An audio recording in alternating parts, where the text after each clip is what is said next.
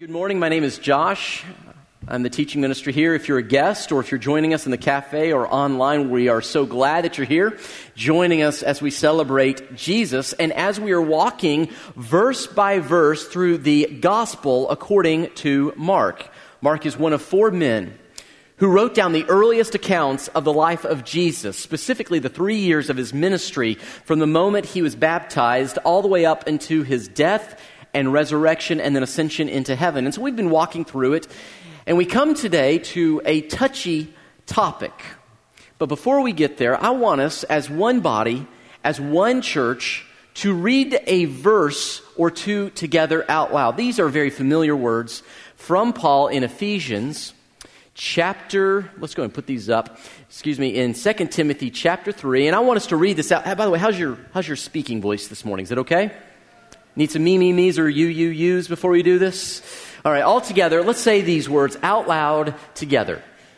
All scripture is God breathed and is useful for teaching, rebuking, correcting, and training in righteousness, so that the servant of God may be thoroughly equipped for every good work. All scripture. Not just the one that you have on your coffee cup, not just the one that is embroidered on a pillow. All scripture is God breathed. And here's what I want you to know all scripture being God breathed is good for us, and that's why we are going to read and study even touchy topics. But I want to start this morning by talking about stories and how the stories we love the best, the kind of stories that maybe you grew up with, that I grew up with, they almost all begin with these words Once upon a. See, you've heard those too, haven't you? And then the story that begins once upon a time almost always ends, and they got married and they lived happily. And then Disney credits roll, and everyone goes, wow, that was $9 to go see that. And that is what we grew up with.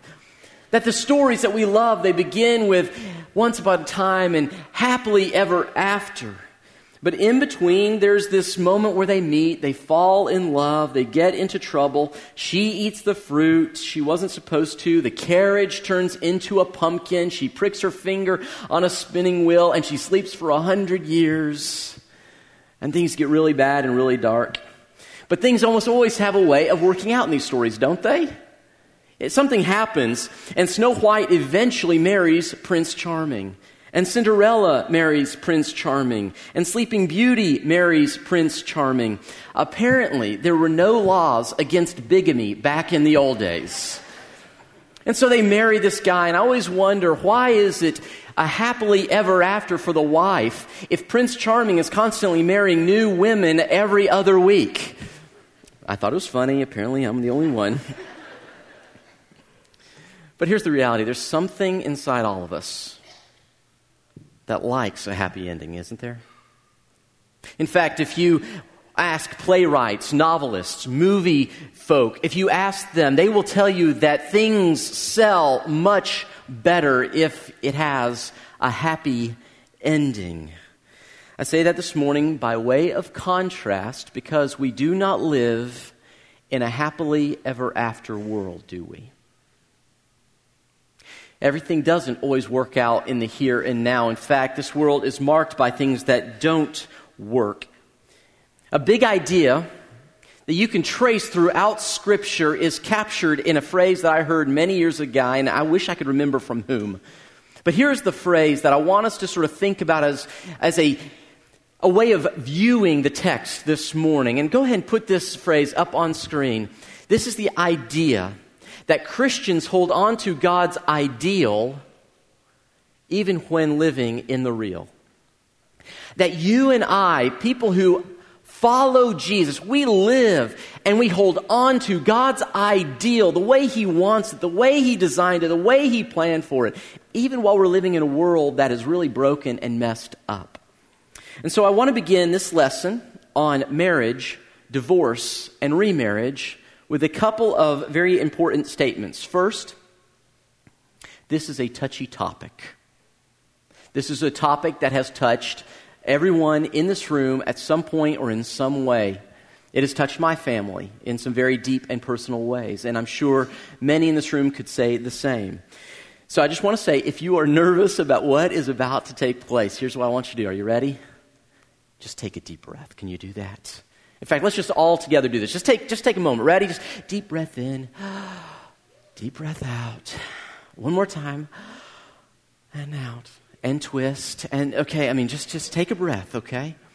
Because here's what I want you to know. Sometimes we treat the topic of divorce, sometimes we wrongly treat the topic of divorce as the unpardonable sin. Church, you need to know this is not the unpardonable sin. There is life, there is grace, there is mercy after divorce. So take a breath. We're going to simply soak in what Jesus says, and I pray find life. Now, the second thing I want to make sure I say this morning is that divorce and remarriage is a complex topic on which good, godly Christ followers disagree. In fact, this morning, you may disagree with some of the conclusions that I present, and that is okay. You need to know that is okay. What I'm going to do, and the only thing I am responsible for, is presenting the Word of God as clearly and correctly as I know how. So that's what I'm going to try to do this morning. But I will say this I could be wrong. So I invite you to study it and to go back to the scriptures yourself. We're going to cover a lot of ground this morning, and we will go a little longer than usual. Fair warning. But here's why I don't want to leave unanswered questions to some of the big blocks. You will still have more questions, and you're welcome to visit with me. We'll grab a cup of coffee and talk.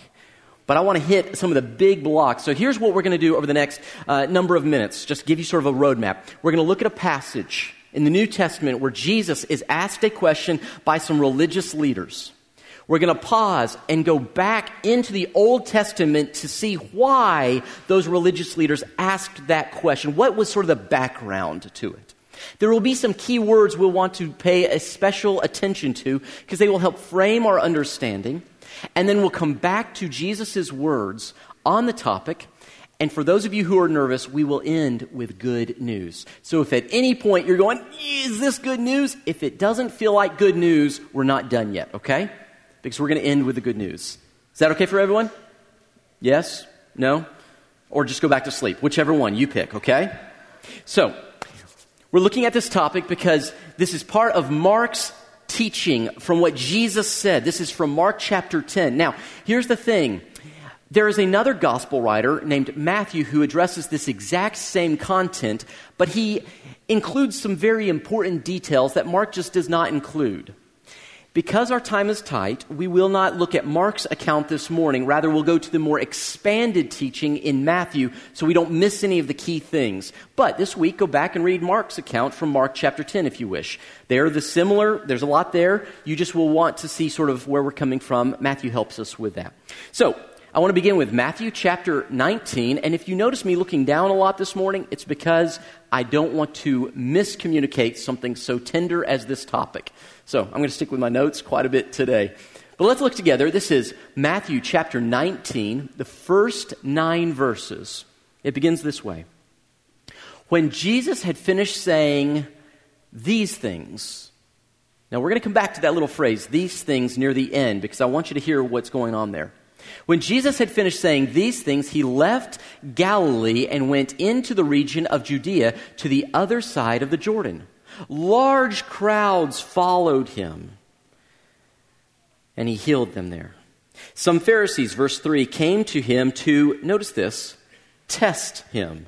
They asked, Is it lawful for a man to divorce his wife for, and here's the key, key phrase, for any and every reason?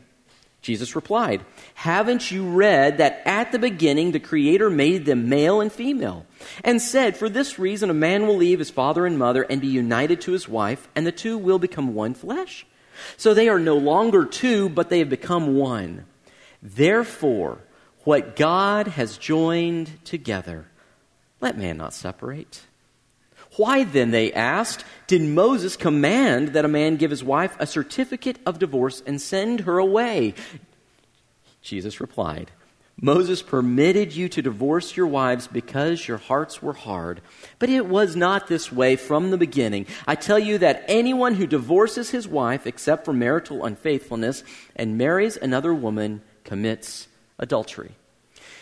Now, this encounter shows us God's ideal that Jesus really hones in on. God's ideal, by the way, church, is very clearly one man, one woman in a monogamous heterosexual marriage for life. That is God's ideal.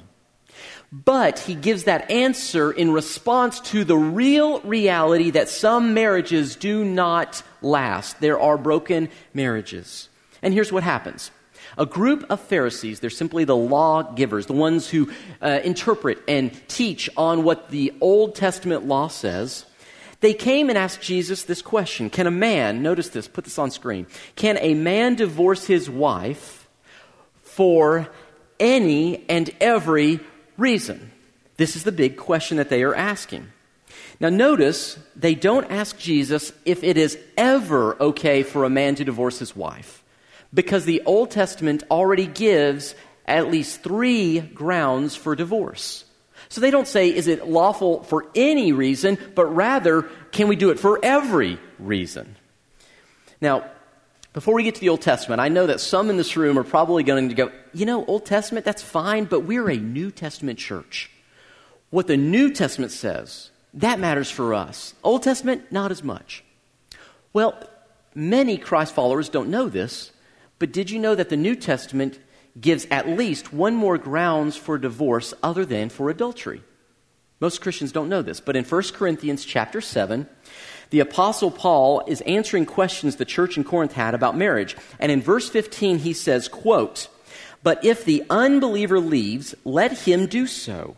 A believing man or woman is not bound in such circumstances, for God has called us to live in peace. In other words, Paul says to the Christians married to unbelievers if your unbelieving spouse abandons you, you are free to divorce. What's interesting now is that Paul, when asked the question about divorce, do you notice that he does not include Jesus' words about divorce for adultery? Now, quick question, church. Paul says abandonment, yes, but he doesn't mention adultery. Does that therefore mean, since Paul doesn't quote Jesus' reason as well, that Paul is wrong with what he says? No. All scripture is God breathed. And then you go to Jesus. Well, Jesus doesn't quote Paul's words, but only adultery. Does that mean that Jesus is wrong? And the whole church said what? No. All scripture is God breathed.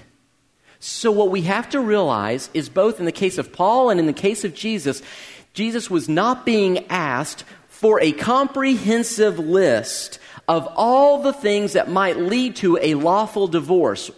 Rather, Jesus is being asked a technical question. This is really important. He is being asked a specific question about a specific technical law from a specific passage of the Old Testament, and Jesus gives a specific technical answer to their question. Jesus does not give a comprehensive thesis on marriage, divorce, and remarriage, nor does Paul. Some of you are going, I don't understand. Okay, let me give you a quick example here. For example, let's say someone in our culture today comes to you and says, Hey, is it okay for a 16 year old to drink? Now, since you're a part of this culture, you know they're not asking you the question is it okay for a 16 year old to drink any fluid such as water, juice, or milk, right? That's not what they're asking, are they? They are asking you is it lawful for a 16 year old to consume alcohol? And they're asking you the question based on a specific American law about a specific way of behavior about the legal drinking age. As a member of our culture, you know this. But someone from outside our culture might need it explained to them if someone simply said, Is it lawful or okay for a 16 year old to drink? That's what's going on here. We too need some of these details explained to us. Are you tracking so far? Does this make sense? So, Here's what Jesus is going to do. He's going to now give a specific answer from Deuteronomy chapter 24. That's the question. That's where they're getting this question from. So now let's pause in the New Testament and go back to the Old Testament. And I want to look at what the rabbis, the teachers in Jesus' day taught about divorce and then see what else Jesus said. In the Old Testament, there were two passages, two key texts that informed Jewish thought on divorce and remarriage. One was Deuteronomy chapter 24. That's the passage the Pharisees are specifically referencing in this question to Jesus. And here's what it says. Let's put this up on screen. Deuteronomy 24, 1 through 4. If a man marries a woman who becomes displeasing to him because he finds something, here's the key word, are you ready? Indecent about her, and he writes her a certificate of divorce, gives it to her, and sends her from his house, and if after she leaves his house, she becomes the wife of another man, and her second husband dislikes her and writes her a certificate of divorce, gives it to her, and sends her from his house, or if he dies, notice this, then her first husband, who divorced her, is not allowed to remarry her again. Now, they are asking Jesus a specific question about this specific law. Now, the key word indecent in Hebrew, if you want to jot this down in your notes, the word indecent in Hebrew literally means a cause of sexual immorality. A cause of sexual immorality. So that was one ground for divorce and permission to remarry. The husband was required to give his divorced wife a certificate of divorce, sort of a proof that she is divorced. And it was a means of protecting the woman. It meant that in Jewish society, unlike the rest of the world, here, this is so crazy. Listen to this. In Jewish society, you had to give your wife the certificate of divorce as a means of proving she was no longer married to you because in all other ancient cultures, husbands would not give certificates of divorce. In fact, in some cultures, for a man to divorce his wife, all he would have to say is, I divorce you, I divorce you, I divorce you. Take the kids and leave. That's it. And then what would happen is since she did not have proof that she was divorced, if a second man came and married her, the first husband could come back at a later date and say, No, no, no, she's still really my wife, and take her back. Therefore, what man would ever want to marry a woman whose first husband could come and take her at any time? This put women in an incredibly vulnerable position. And so God said, if you're going to do this, you protect the vulnerable person. You give a certificate, a proof that they are divorced. Because divorce in the ancient world was always for the purpose of remarriage. Otherwise, a wife would be forced into starvation or possibly prostitution to provide for herself and her children. Now, what about other cases of divorce in the ancient world, such as abuse or abandonment. Well, those cases were covered in the Old Testament as well through a roundabout way in a passage from the book of Exodus. This is Exodus chapter 21. Exodus 21, this law covers what would happen if the man takes a second wife, which often happened in the ancient world. Now, this passage is designed again to protect the rights of the first woman, the vulnerable party and make sure that she is still taken care of even with a second wife. Now, notice what it says. If he, this man, this husband, marries another woman, like a second wife, which I'm not sure why he would do that, but that's another story. He must not deprive the first wife her, notice this, food, clothing, and marital rights. Translated, hubba hubba. Okay? If he does not provide her with these three things, she is free to go without any payment of money. This is just another way of saying, and that's a technical term, saying she is free to get a divorce, a legal document saying he has broken his vows with me. He is not providing food. I am hungry. He is not protecting me, providing clothing so I'm cold. And He is not giving me children. He is not being relational with me. That free to go phrase right here is the technical term for those of you who want to take notes. Now, rabbis would debate what constituted breaking these vows. For instance, how much food is enough food before she could say you're not fulfilling your vow? What kind of clothes? Does it have to come from Walmart or does it have to come from Saks Fifth Avenue? What do these clothes have to look like? And in fact, did you know this? This is so crazy. The rabbis actually debated how often a husband must provide conjugal love to his wife. I, okay, guys, listen. Ladies, you don't have to listen, but men, according to rabbis, husbands must offer conjugal love to their wives at least two times a week, or she could file for divorce. And if you were a donkey rider, you had to offer one time a week. A donkey rider would be like a trucker who's on the road a lot, okay? I'm not making this up. And then let's say that you're unemployed. You don't have a job. If you don't have a job, get this, men, according to the rabbis, you had to offer to be intimate with your wife every day of the week, or she could file for divorce. Now, how many of you are ready to go put in your two weeks' notice tomorrow morning? You just say to your wife, hey, baby, I just want to be biblical, right? So they debated this. What does it mean to fulfill these vows? Because if these are broken, if these vows are broken, then according to God Himself, divorce is a possibility. So let's put a chart up here real quick. There are three vows in the Old Testament from these two passages. The first is fidelity. Fidelity simply means no sexual unfaithfulness. The second is provision. And the third is love. That means sexual intimacy and affection. Now, did. So, for instance, this could be broken, though, if any of these were, or this, it could be ended if any of these were broken. So, for instance, if a man were sexually unfaithful to his wife, next slide, then fidelity one more slide. Fidelity would have been broken. And that would be cause for divorce. Now, a question that rabbis ask would it be lawful for a man or for a woman for there to be a divorce based on abuse or abandonment? And again, the answer is absolutely. Abandonment is simply the extreme breaking of provision. For instance, if a man leaves his wife and goes away, how is he able to provide for her needs? And is an abuse is the extreme breaking of love that instead of tenderness and care you are physically abusive. And so this was the consensus the understanding from old testament all the way up almost until jesus. In fact this was the view. In fact according to this these were the only three grounds and any other cause any other reason someone might choose to divorce the answer was no it was not considered lawful. In fact, the Bible is uniformly clear outside of these do not divorce. And that was the traditional rabbinic framework for understanding marriage, divorce, and remarriage until a couple decades before Jesus.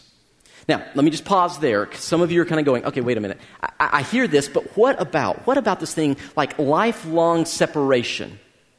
Now, if you grew up in the church, you have heard this, and many in the church uh, believe that in some cases the only right response to certain circumstances is lifelong separation. But with respect, that is because we do not understand the Jewish framework for the conversation Jesus has in Matthew 19. Here's the reality. Many in the church believe that if a man is unfaithful sexually, the wife is free to divorce. But if the man is beating his wife, she is not free to divorce. This is not biblical. In fact, you will not find anywhere in Scripture, anywhere in Scripture, where it is either allowed or commanded that a man or woman should just separate for life. Now, I know some of you Bible scholars, you're right now going through and you're going, wait a minute, what about that 1 Corinthians chapter 7 passage, verse 10 and 11, where Paul seems to say that a woman, if she separates from her husband, she can be separated, but she's got to do it for life and no remarriage. That word separate, again, is a euphemism describing divorce. Paul is not talking about what we think of as lifelong separation. In fact, there's only one place in all of Scripture that gives a permission to married couples to separate for a season, and that also is in 1 Corinthians chapter 7, I believe in verse 5, where Paul says, if you guys need some time to focus on prayer, you guys can separate for a season to pray, but then you come back together. So, lifelong separation is not permitted or endorsed in Scripture. So, let's come back to Jesus.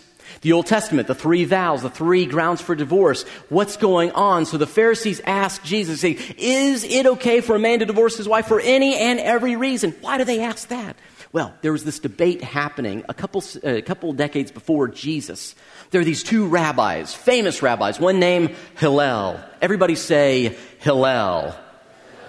Good job. And there was another one named Shammai. Everybody say Shammai. Not ShamWow, you know, the, the, but Shammai, okay? Now, Hillel came up with a new way to understand the Deuteronomy 24 passage. He said that word indecent, a cause of sexual immorality, he said, well, what could be a cause? And he began to say, you know what? It could be anything that could cause that. So instead of it just being sexual unfaithfulness in Deuteronomy 24, I bet if the wife burns the toast. That could be a cause for divorce. And in fact, he came up with this whole list and came up with this new form of divorce called the any cause divorce. So, for instance, if your wife wore her hair in a way you didn't like, you could divorce her. If your wife burnt the toast, you could divorce her. There's one guy, Rabbi Akiba, who said, if you find another woman more attractive than your wife, you could, that's a cause right there. And then, you know, like if your wife rents two consecutive chick flicks from Netflix, that could be a cause. Don't, I'm not saying it's a good cause. But this came to be known as the any cause divorce. And so when they're asking Jesus, is it lawful for a man to divorce his wife for any and every reason? They are asking, Are you a Shammai guy or a Hillel guy? That's what's being asked here. Is it okay? Now, interestingly enough, one drawback to the any cause divorce was that it was very, very expensive. If you could prove that your wife was guilty of breaking a vow like adultery, then you did not have to pay back what was called the ketubah. That was the marriage inheritance. The husband would receive that uh, inheritance. But if I get the any cause divorce because I don't like her cooking or something, then the husband had to pay back the ketubah. Now, quick question, family. In a me centered world, which kind of divorce do you think was more popular with the men? The any cause. I want out. I'm going to do whatever it takes, and I'm gone. Did you know that there is an example of an any cause divorce considered in the Bible itself? In Matthew chapter 1, there's this young man named Joseph who is engaged to a young woman named Mary. And this is what happens in their story. This is Matthew 119. We are told because Joseph, her husband, was a righteous man and did not want to expose her to public disgrace, meaning prove that she had been adulterous when he found out that she was pregnant with Jesus, because he didn't want to expose her and prove that she'd been adulterous, he had in mind to divorce her, and this is the key word, quietly. That's a technical word. It doesn't just refer to in general. This means that he was going to get an any cause divorce. He would lose the ketubah, he would support the child. That's what's going on here.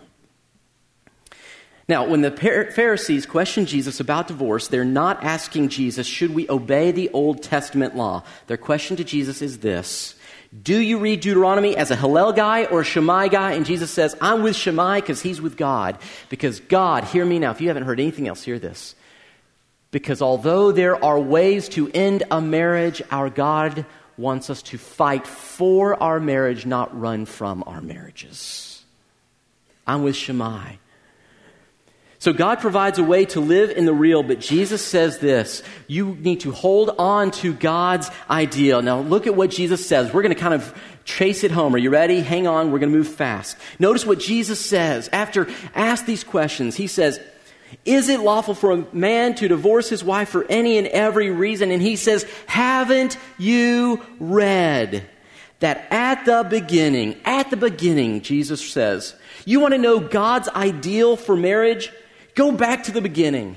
Don't look at a me centered culture, a self centered, I want out culture. You go back to how God designed it. Hold on to God's ideal even when it's hard because in marriage, notice this the two will become one flesh.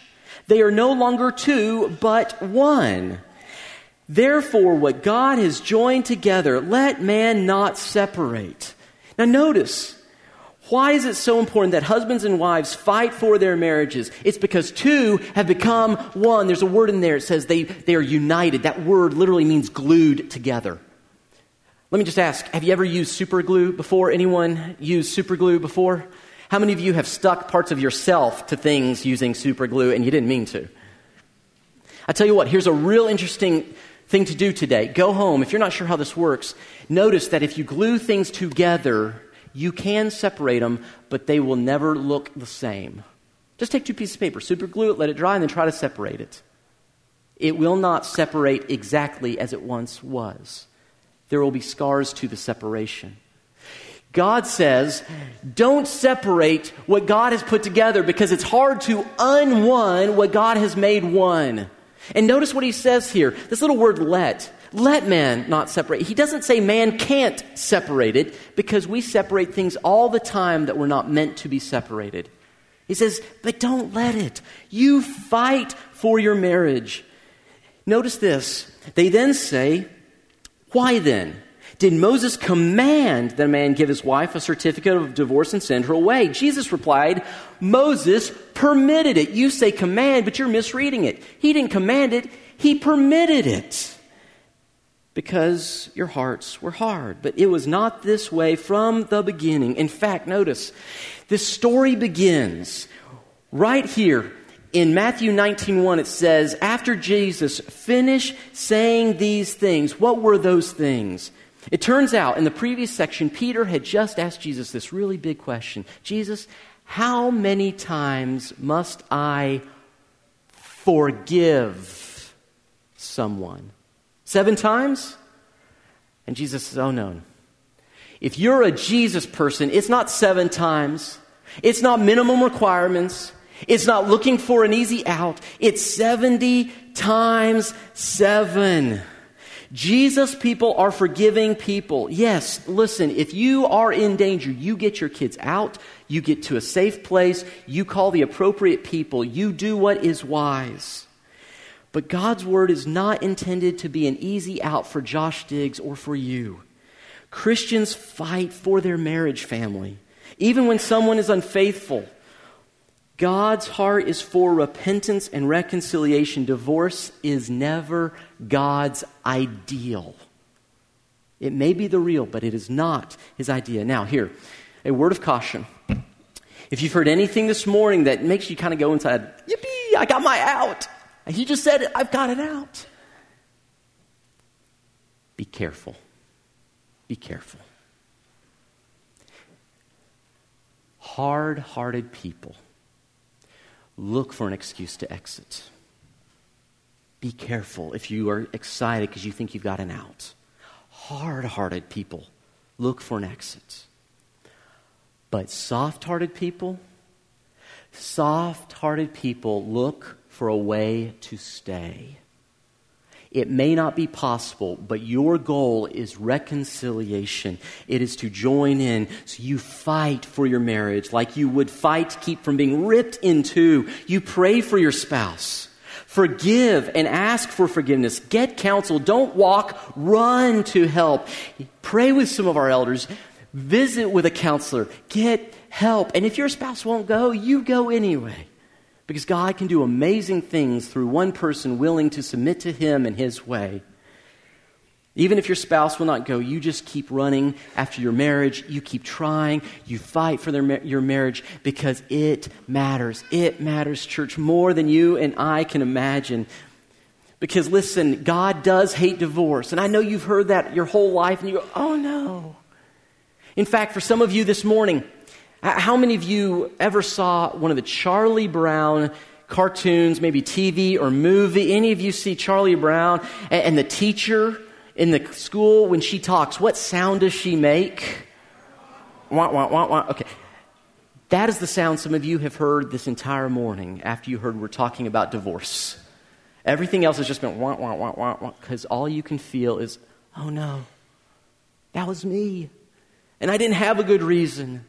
What, what, what, do I do now? And you have just this wash of guilt and this fear and this concern in your stomach, and you go, Oh no, oh no, what do I do? What do I do? Listen to me. Some of you this morning, all you can hear when I'm sharing this with you is that little passage from Malachi where God says that He hates divorce. And it is true, He hates divorce. But you may not know why He hates divorce. I want us this morning to just, as we come to a close, I want us to maybe meditate on this one passage from the Old Testament prophet Jeremiah. Because in the Old Testament and throughout Scripture, God defines his relationship with us using the picture of marriage, a husband and a wife coming together. And the primary image he uses for a breaking of that relationship is adultery, whether, whatever it may be. And so in Jeremiah chapter 3, the Lord says this He says, I, God, gave faithless Israel her certificate of divorce. And God sent her away because of all her adulteries. Do you know why God hates divorce? It is because God Himself is a divorcee. He knows what it's like to go through it. He knows the pain of someone who doesn't want to make it work, who is abusive or unfaithful or chooses to run away and abandon him. He knows what it's like.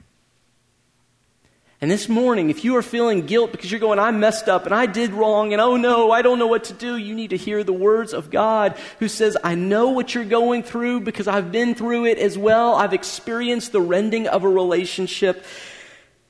He hates it because he's been through it. And I know, I know, if you've been through a divorce, the truth is, if I could give you the microphone, you would say, more than anyone else in here, I hate it too. Because I know what it does.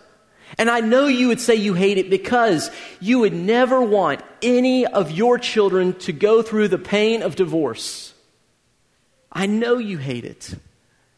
So the question is is there life after divorce? Here's the good news. Are you ready for some good news, family?